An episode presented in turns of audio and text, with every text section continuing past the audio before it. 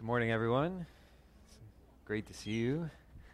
Um, things are a little different this morning. This is normally when the preacher would be dismissing our older children to go back to Sunday school, but since we're doing communion this Sunday, you'll be staying in the service with us. So, uh, so happy to have you here. It's also nice to see some worship team members up here that were part of our launch team but haven't been here in a while, so that's a bit unusual and was really a joy for me to see. But the most obvious thing that's different, if you come often, you're probably used to seeing Caleb up here preaching. And if you came in a bit late and weren't here last Sunday, you might have somehow missed that, in fact, uh, Nicole had their first child about a week and a half ago. And so he's taking something kind of like a paternity leave.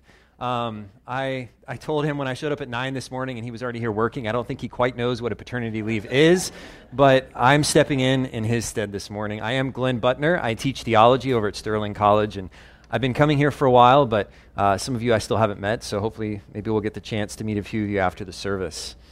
Uh, as I was prepping this sermon, um, I thought, Caleb, you might like to see what you have to look forward to now that you have a child. Because my daughter Sophia came in and she sat down next to me as I was doing my first walkthrough with this sermon. So I like to go off in a room by myself and just preach to the air and kind of get used to what I'm saying. And she came in and really got engaged. She sat down and she was nodding and she kept saying, Oh, yeah. Oh, yeah until about 10 minutes in, and she jumped up, ran out of the room, slammed the door. So um, the initial reviews are in. I start really strong, and then it's going to get pretty controversial. So brace yourselves, and we'll see how it goes. Um, but it is good to be with you this morning. We are continuing a sermon series on a life of joy, where we're going through the book of Philippians. And I do have a passage that's a bit more complicated this morning, starting in Philippians chapter 2, verse 12, because we're looking at the balance between God's grace and our work. This is a topic that has split the church in history, so hopefully, Sophia running out and slamming the door is not a foretaste of anything going on this morning. But just to make sure, just to play it safe, why don't we open up in prayer before I really walk us through this text? So if you'll join me for a moment. Father God, I thank you for the opportunity to be here preaching this morning, Lord. And I pray that as I speak, your Spirit might guide me in the words that I say, and that your Spirit may also guide the congregation as they listen to these words, that by your Spirit's power, real transformation may be brought about. And I pray for that Spirit to be present here in the name of your Son, Jesus Christ. Amen. All right, so I'm going to read through the first couple of verses here of Philippians. I'm going to be sticking really closely to the text on this sermon. So, a lot of times up on the screen, like you see right now, you're going to see part of the text I'm looking at, but it still might be worth pulling your Bible out, opening up to chapter 2, and then you can follow along with us as we go. So, I'm going to be starting for now in verse 12, where Paul says, Therefore, my beloved, as you have always obeyed, so now, not only as in my presence, but much more in my absence, work out your own salvation with fear and trembling. For it is God who works in you both to will and to work for his good pleasure. So, already you might be scratching your head just a little bit, wondering how do we interpret this passage? Because on the one hand, we're told we are to work out our own salvation. We're supposed to be doing something. And on the other hand, we're told that it's God who's actually working in us to be able to be working in the first place. So, how do we balance these two things? How do we understand what Paul is talking about here? As a good rule of thumb, whenever you're trying to interpret Scripture, it's really helpful to be looking at the context of the passage that you're looking at. But that's especially the case when you see the word therefore right up there on the screen. When you see the word therefore, you know that what the biblical author is saying is in response to what has come before. So, to really understand what Paul is saying here, we need to go back and have a bit of a rerun from the sermon that Eric preached last week, looking at the first part of Philippians chapter 2. So, to summarize, in context there, Paul is saying that Christ is our example in righteousness. We should have the same attitude that he does. He was in the very form of God, and yet he emptied himself and humbled himself, becoming human, taking the form of a servant, even to the point of death on a cross. And so God exalted him to his right hand and gave him the name above every name so that all creation would bow before him and confess him as Lord. That's who Christ was, and we, like Christ, ought to humble ourselves, treat others as more important than ourselves, and love in a way that mirrors Christ's sacrificial love. Immediately after that, he says, Therefore, work out your own salvation, for it is God who is willing, who's working in you to will and to work. And he puts it in this context of, I'm gone, but still do this even though I'm gone. So, how does this command connect with what we heard preached about last week? How does it command, this command relate to what Paul said beforehand? One of the things I think Paul is doing here is helping us avoid two possible misinterpretations of the earlier part of Philippians chapter 2. Because you might hear what he's just said, and you might walk away with the completely wrong conclusion. I see two risks that are actually present for really common misinterpretations of what Paul's talking about here. The first one is a fancy theology word, and since I am a theology professor, I like to always give you a little bit of academic vocabulary here that's the professor in me, but it's the word antinomianism. Antinomianism. So anti means to be against. In Greek, nomos means law. So these are people who are against the law. Basically, these are people who say, because I have been saved by grace, I don't need to worry about any of God's old teachings about how we ought to be good. Because Jesus saved me, I don't need to worry about ethics and morality. Ultimately, antinomianism is the wrong belief that because we are saved by grace, we don't need to worry at all about doing good. And so I can imagine when the Philippians read this letter, or probably it was read aloud, and so the members of the congregation, like you, would be hearing this read to them when they gathered for worship. I can imagine somebody hearing Paul's teaching and saying, okay, so Jesus was in the form of God. He was exalted to the right hand of the Father after his ministry. Every tongue is going to declare him Lord. I am not like Jesus at all. I am definitely not in the form of God. I'm never going to be exalted to the Father's right hand, sharing all of his authority. And I certainly hope that every tongue does not declare me Lord. In fact, I hope no tongue ever, ever declares me as Lord because that would be heresy and idolatry. I am not Lord, I'm just a guy. And so, if that's what Jesus did, we might think, I can't do that. That, that shouldn't be me because I'm so different from Jesus. And so I'm actually not going to try to do what Paul's just told me to do. I'm not going to try and follow his example and humble myself because he's so different that it doesn't even make any sense for me to put in that effort.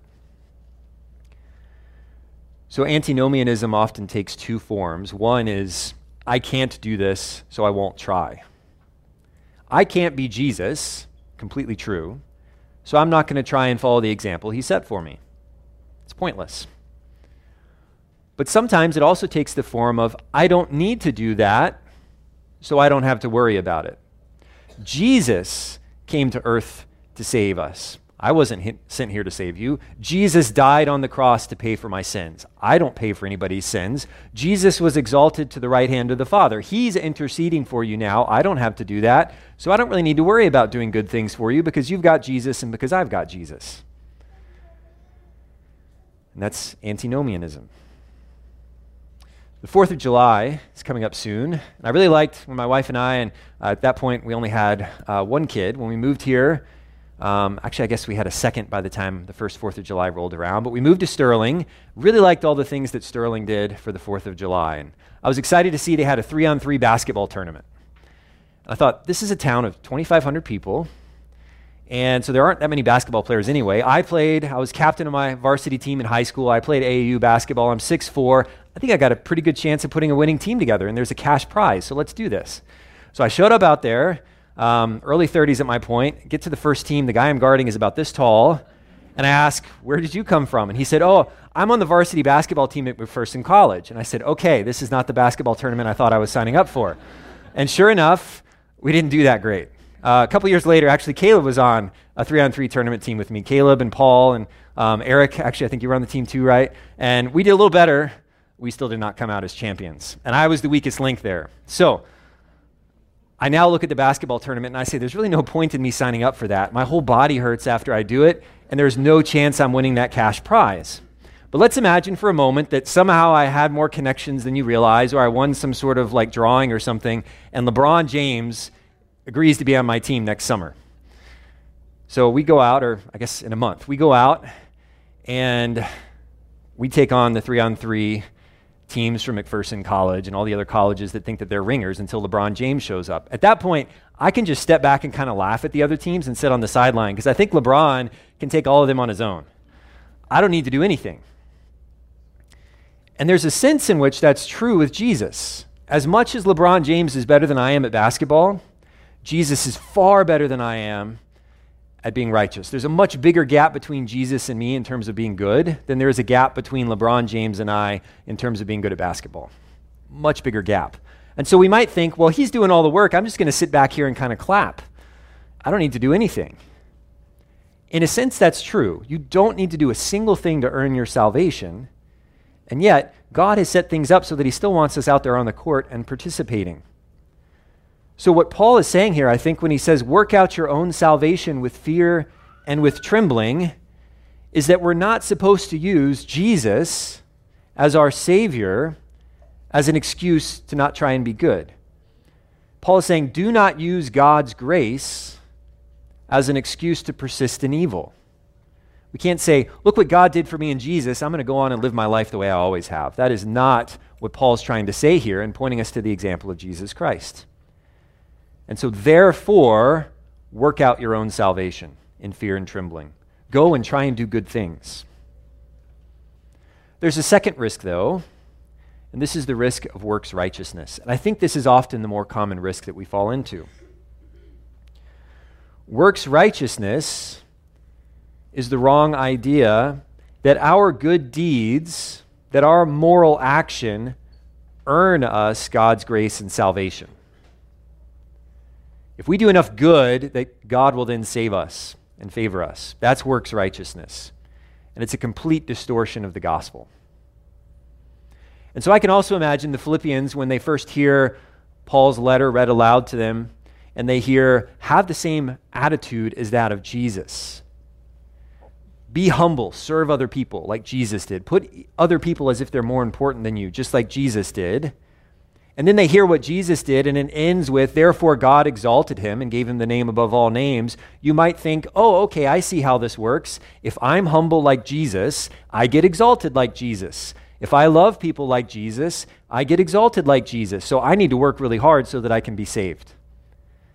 But that would be a complete misinterpretation of what Paul is saying here, because he's not saying, Do good to be saved. He's saying, Jesus saved you, so do good. That's a very important distinction there. Oftentimes, works righteousness can be manifest in a guilty conscience. We set a high moral bar for ourselves. I have to be as humble as Jesus, and then we don't live up to it. I feel a little proud.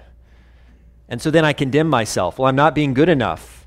I'm not earning my salvation. And so I put in more effort and I set the bar even higher and I fall even more short. And then I condemn myself even more and feel more guilty. And so I try even harder and I fail even more, and eventually I just burn out. So, you know what? I give up. I can't do this. It's not going to work. That's not what God is talking about. That's not what Paul is writing about here. Or sometimes the opposite happens. Instead of recognizing I can't live up to Jesus' standard, we're too proud and we start to think, yeah, I'm great. I'm a Christian. I'm so much better than all of y'all. How many of y'all are up here preaching this morning? Caleb didn't ask you to preach, he asked me to preach. I must be awesome. Um, my daughter thought so, at least until the 10 minute mark, which we passed and nobody has left, so thank you.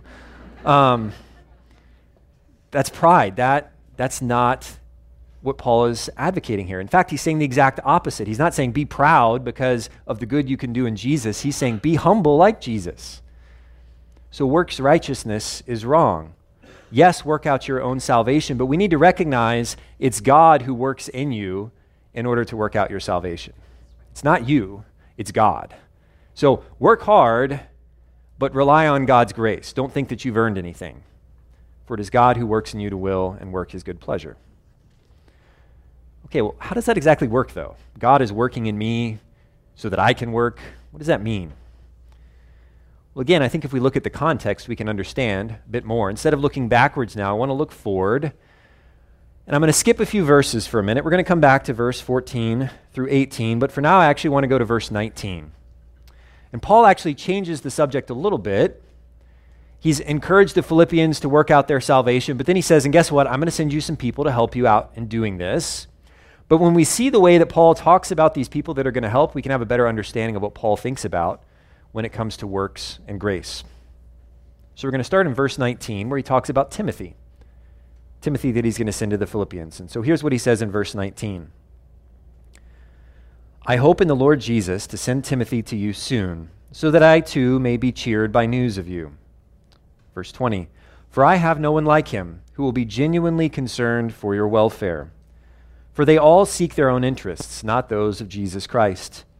But you know Timothy's proven worth, how as a son with a father he has served me in the gospel. I hope, therefore, to send him just as soon as I see how it will go with me and I trust in the Lord that shortly I myself will come also. So Paul says, Don't worry, I'm going to send you somebody to help you do this. And his name is Tim- Timothy, and he has proven worth. So he has shown that he knows how to do good works.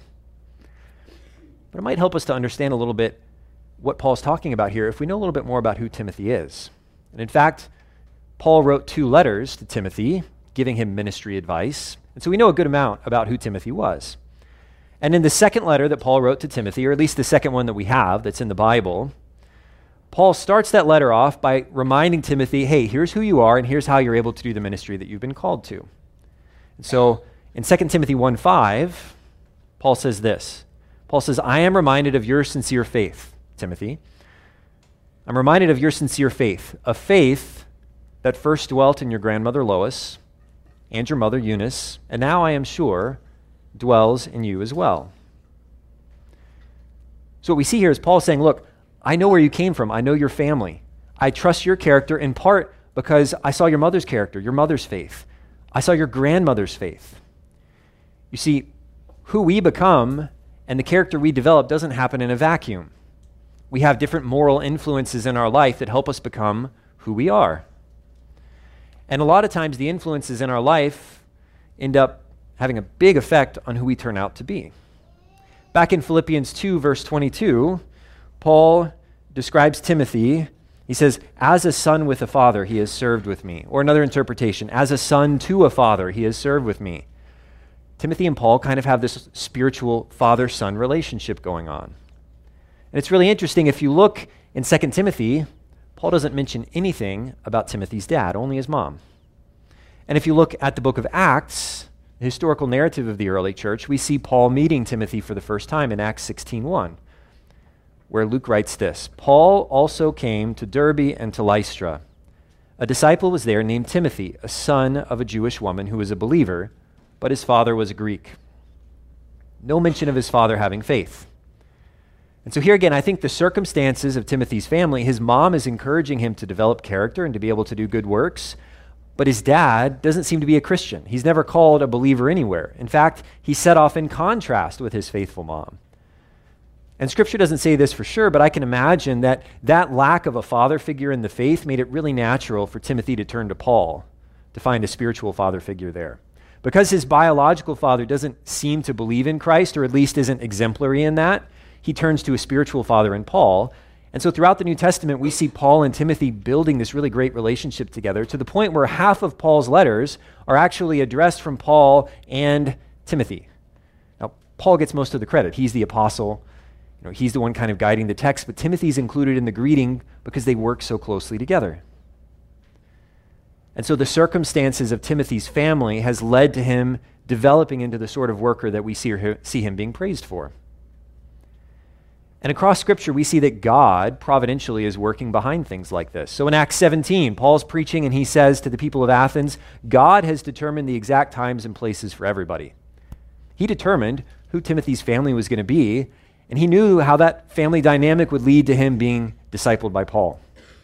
Or in the Old Testament, at the time of David, God knew and he prophesied, or he worked through the prophets to say, hey, David, here's what your son Solomon's going to do.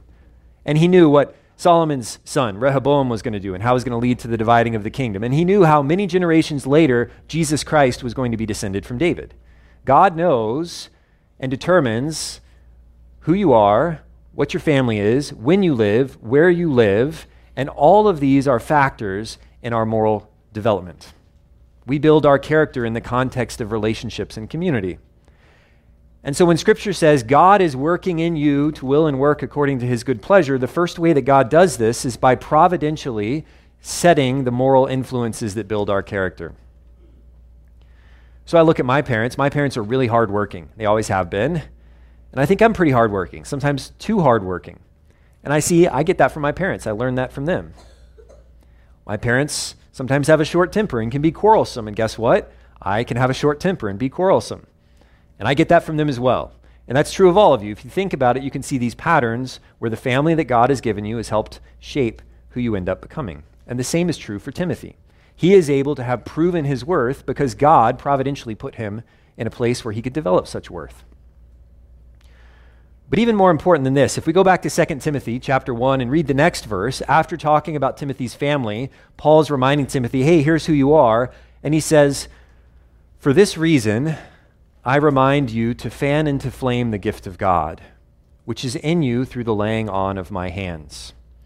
For God gave us a spirit not of fear, but of power and love and self control. Notice the same balance is kind of happening here.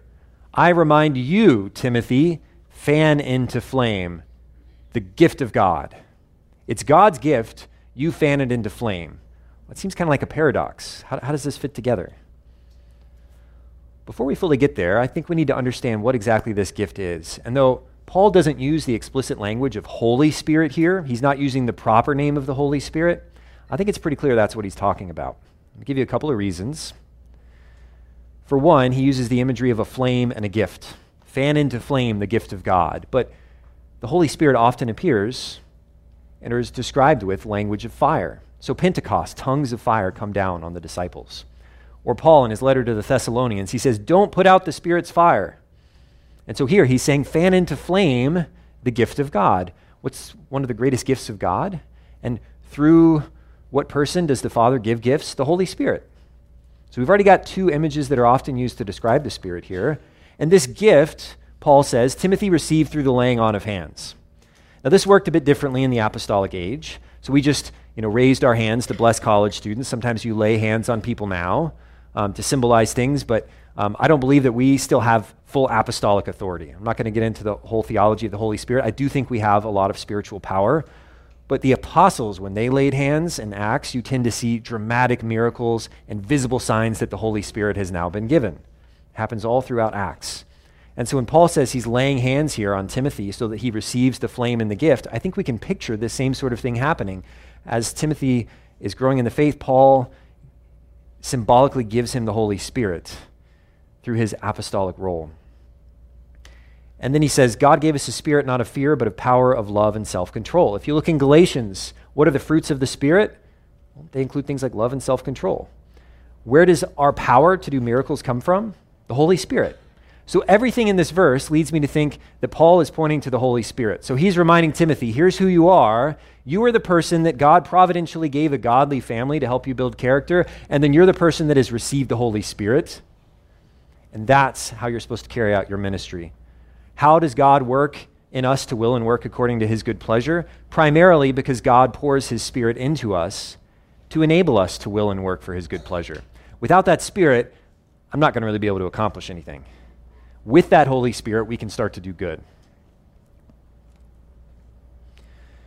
But I think we have one more insight we can learn about this from the next person that Paul promises to send to the Philippians, and that's Epaphroditus, who he begins speaking about in verse 25.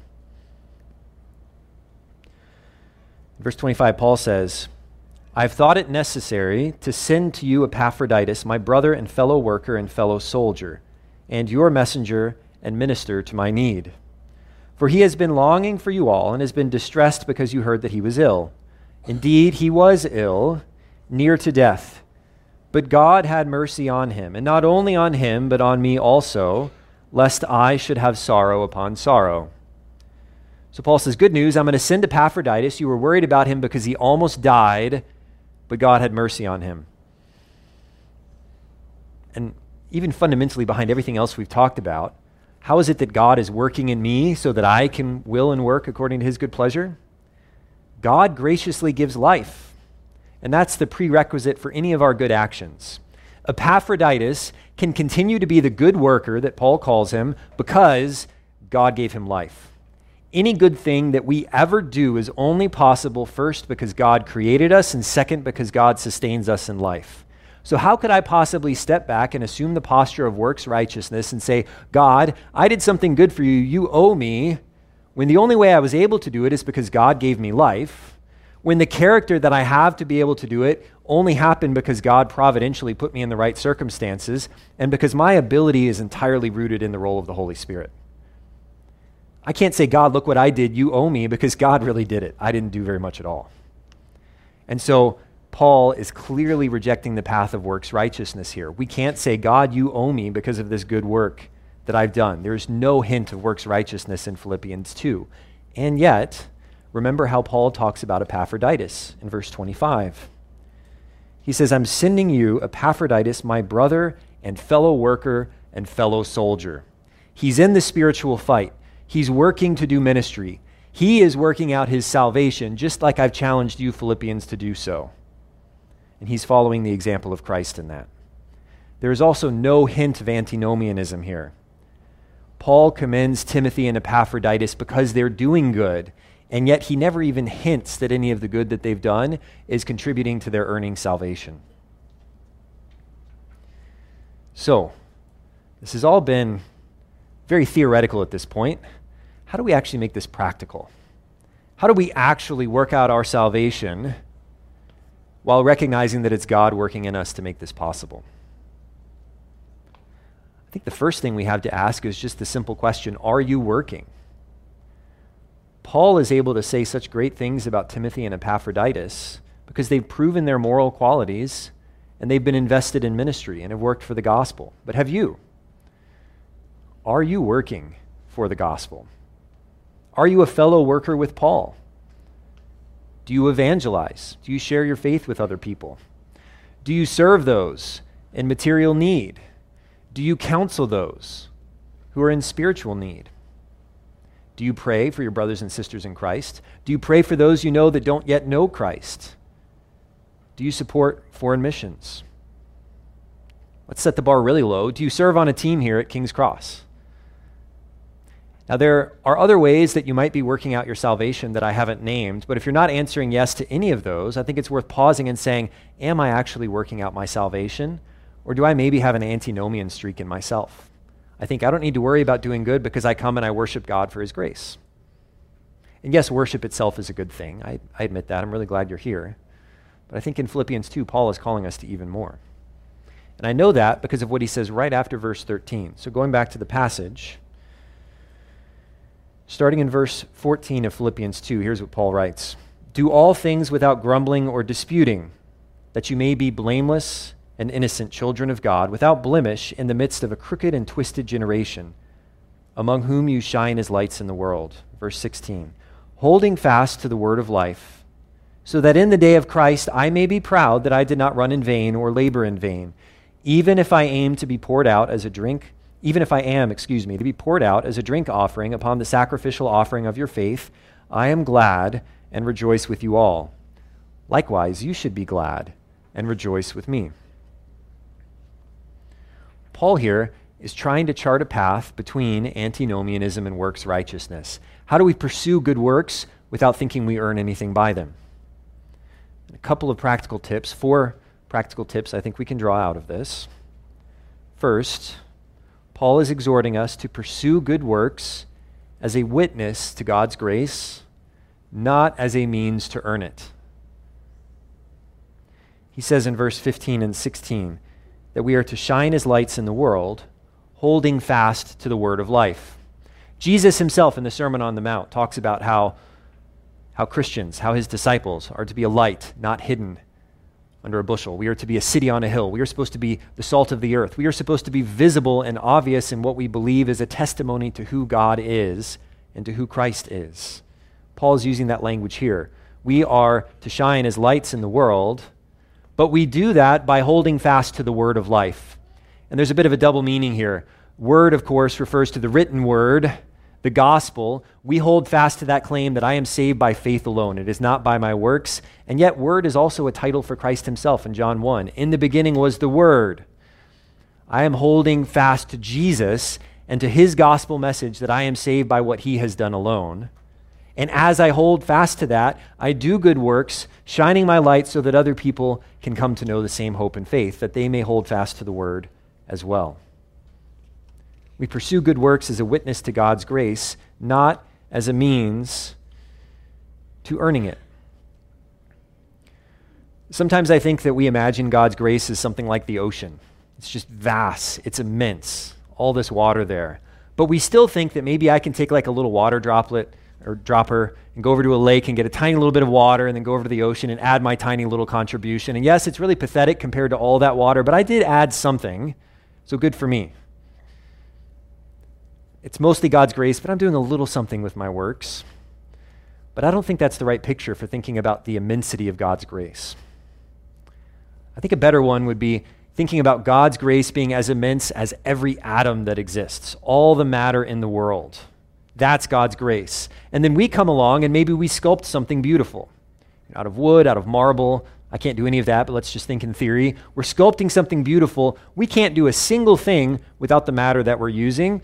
And this new sculpture that I've made, that does not add one atom into existence in the universe. I did not add anything to Christ's work. I have not added anything to God's grace. And yet I have done something with that grace, with that matter, and turned it into something beautiful so that somebody can step back and say, wow, not only did you do something good, but look at the like natural beauty of that marble there. That's incredible. I think that's a better picture of how we add our work to God's. We cling to the word of life while also letting our light shine through that. Second, how do we balance works and grace? Paul shows, shows us to boldly applaud other people's good works while receiving applause with humility. Look at what he's been doing in this passage. Look at the way he talks about Timothy and Epaphroditus. They've proven their worth. Nobody's going to work for you as hard as these guys. Look at how great they are in ministry. And yet, what did he say early in this chapter? Be humble, put other people above yourself. I think sometimes as Christians, we're a little worried to compliment people for the good work that they're doing because we think we're somehow taking away from God, as if I can do that. No, Paul is giving us an example here, and time and again in his other letters, we can say, Hey, Caleb, you're really great as a pastor in this church. We really appreciate you. And yet at the same time, Caleb should be thinking, Well, thank you. That's really kind. And yet I know humbly in my heart I am nothing without God's grace. I think that's the example Paul charts for us here. Third, Philippians 2 shows us that we are to recognize our works are not in vain, but we should anchor our hope in Christ's work. We might lapse into antinomianism because we think, well, what impact can I possibly make in the world? Everything that's needed for salvation, Jesus has already accomplished, and I'm nobody. What am I going to do? I, there's no point. But that's not really the way that Paul is talking and writing here. Look at verse 15. Paul encourages people. He says, Work that you may be blameless and innocent, children of God without blemish, in the midst of a crooked and twisted generation. He's using the language of justification and adoption here. Justification, that's God declaring us righteous because of what Jesus has done. Why am I innocent? Because Jesus fulfilled the law and paid my debt. Why am I blameless? Because Jesus took my punishment. I did not earn that. I am justified by faith alone. Why am I a child of God? Because through belief, I've been adopted. I'm an adopted son of God, the way that Jesus is eternally and naturally the son of God. That's all by God's grace, because of faith, because of the work of Christ. It is not because of me. And yet, verse 16, after talking about holding fast to the word of life, so he says, So that in the day of Christ I may be proud that I did not run in vain or labor in vain. Everything Paul has comes from Christ, and yet he's looking forward to the second coming of Christ when he can say, This wasn't pointless. It wasn't a waste. Nothing I did was in vain. In fact, it mattered. And so I need to be trying to do good and working out my salvation. Fourth and finally, going back to verse 14, Paul says, Do all things without grumbling or disputing. The fourth thing I think we can learn is that we should not complain at the need to work but rejoice that grace is sufficient no matter how our work turns out. Sometimes we're worried about trying to do something good for God because what if it totally crashes and burns? What if I'm not up to the job? What if nothing comes of it? What if I pour all this time and energy and emotions into it and nothing happens? So we're scared. Or maybe we just don't enjoy it. It's not a lot of fun to come work on the setup team here in the morning sometimes. Uh, it's not a lot of fun to get out and do construction work to help people in the community with some of the nonprofits around here that do that. And so we grumble and complain. Don't complain at the need to work, just do it. But we, we don't know how the work's going to turn out. Look in verse 17. Paul says, Even if I am to be poured out as a drink offering upon the sacrificial offering of your faith, I am glad and I rejoice with you all. We know how Paul's life ends. He's arrested and he's executed for his Christian faith. I'm sure that's not the plan that Paul had. That wasn't his plan A. You know what? I'm going to do all this work so that I can spend my last months and years in prison and eventually be killed for it. He says, even if I'm poured out as a drink offering, I'm going to be glad. Because Paul's salvation doesn't depend on how successful he was as an apostle. And of course, he was quite successful. Paul's salvation depends upon what Christ accomplished on the cross. So, in all of these things, we can examine ourselves and answer Paul's challenge from here in verse 12 and 13. And so I encourage you with this at the end of the sermon. Therefore, my beloved members of King's Cross Church, as you have always obeyed, so now, not only as in my presence, but much more in my absence, work out your own salvation with fear and trembling. For it is God who works in you both to will and to work for his good pleasure. And as we're preparing to start communion, please join me in prayer to end this sermon. Father, thank you for sending your Son. And Christ, thank you for accomplishing everything that needs to be done on the cross, so that I have no need to pursue salvation by my own works, but cling only to your word of life. Father, thank you also for sending your Spirit, and Spirit, thank you for empowering me that I may still do good works and stir my heart and stir the hearts of those around me up to do more good. And I pray all these things in Christ's name. Amen.